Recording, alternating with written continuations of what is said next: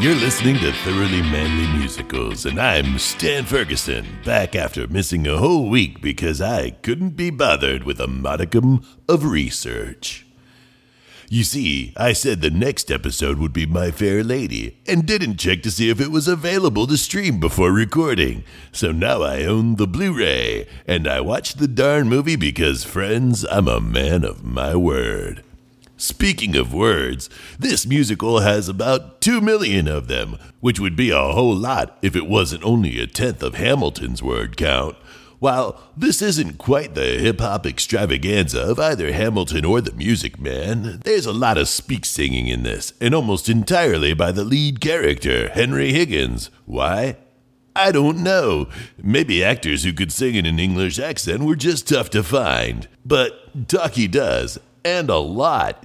If it wasn't for all the great songs, I'd swear this musical was a play. But there are songs, and they're pretty dang great. They're not as great as the dialogue, and in fact, they seem almost tacked on top, as if the speaking parts were written separately by a totally different person. Weird how that works out sometimes.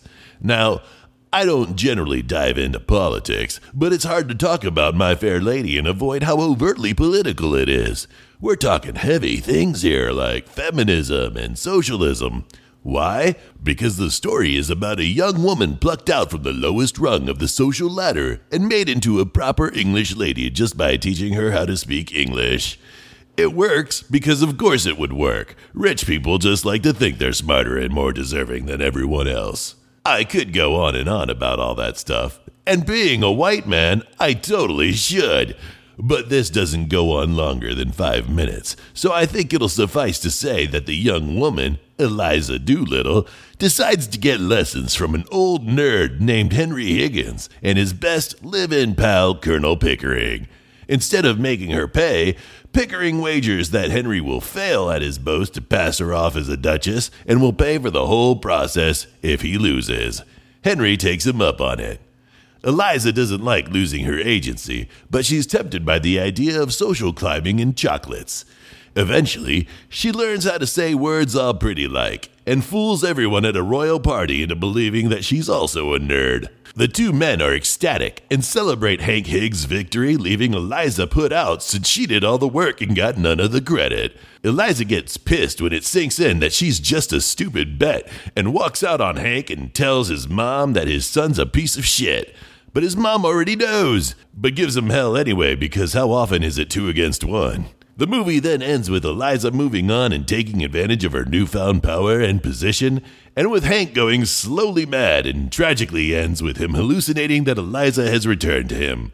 But we all know that would never be the case because she's awesome and he's a big old douche canoe. The movie stars Audrey Hepburn and Rex Harrison as Eliza and Henry. Rex is as good as can be hoped for in a role about a charismatic bag of shit, but Audrey Hepburn gives a glowing performance proving that she's not just some wide eyed ingenue, but also a top tier comic actor. She owns all the biggest laughs. The movie is just shy of three hours, but the pacing was perfect. When the characters are talking, it's usually really funny, and when they're singing, it's fun and catchy. But I can't get over how the song lyrics are so dang different than the dialogue. I guess some mysteries will never be solved. I realize I don't have a rating system for this show, so I'll start now. This movie is very good, so watch it. You might need to buy a Blu ray or DVD or VCR, but it's totally worth the expense. Anyway, Thanks for listening, and I'll be back again next week with a review of Cabaret, a musical I've never seen and know nothing about.